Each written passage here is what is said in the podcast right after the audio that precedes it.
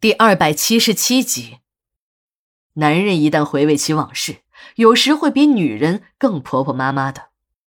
坤哥虽然算不上什么好人，可他也是一个性情中人。招娣在他的心目中就像是自己的妹妹，更像是一尊女神。尤其是当坤哥势必发现招娣下体的血迹，这让他惊讶万分。这个女人竟然还是个处子之身，但小莲就不同了。在坤哥的印象里，小莲从来都是一个背着自己男人偷情的不要脸的女人，是个十足的荡妇，只不过伪装的好一些罢了。自己竟然把心中的女神和小莲那个荡妇相提并论，自己都感觉荒唐。即便是到了现在，当时自己到底是怎么上的小莲的床，坤哥还感觉有点不可思议。那天发生的事儿，甚至和小莲的每一句对白，他都记得一清二楚。坤哥知道自己并不是一个记忆力很好的人，有时过了几个月再见面的女人，自己都会忘记什么时候和人家睡过。但这个小莲就不同了，他总是隐隐的感觉到小莲这个女人不简单。那一切都是上天的安排，也许是自己命中注定要和小莲这诡异的女人。有那么一次，当坤哥发现小莲偷情的秘密时，他当时真的是出于气愤，才要向老同学张勇告密的。坤哥虽然不是好人，但还是很讲朋友义气的。他不能容忍老同学即将娶进家门的新娘，竟然在出嫁的前一天还在偷情。这种一日二夫的行为，彻底把坤哥激怒了。即便是当小莲暗示他，如果他肯为自己保守秘密，自己什么都愿意为他做事，他还是坚持要把真相告诉老同学张勇。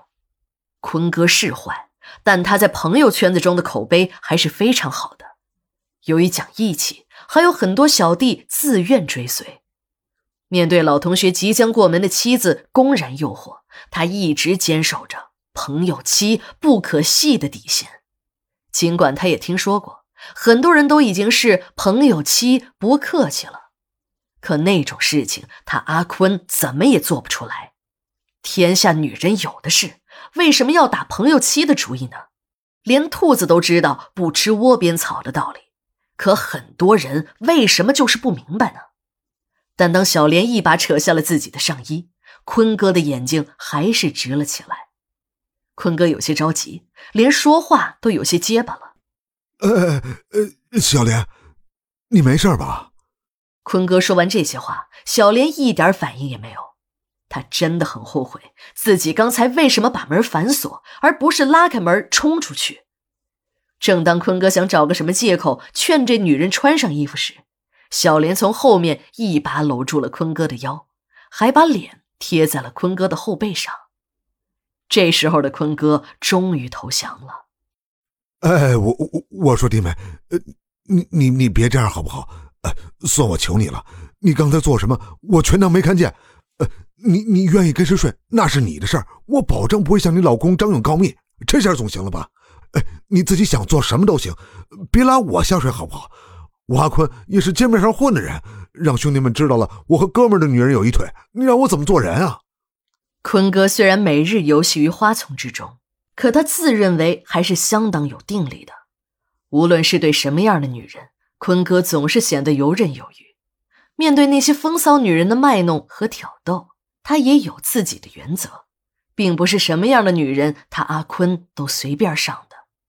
正是有了这样的自信，他才能游戏于花丛而从不被刺到。但今天就不同了，坤哥只是看了小莲的前胸一眼，当他的目光停留在这女人胸部之时。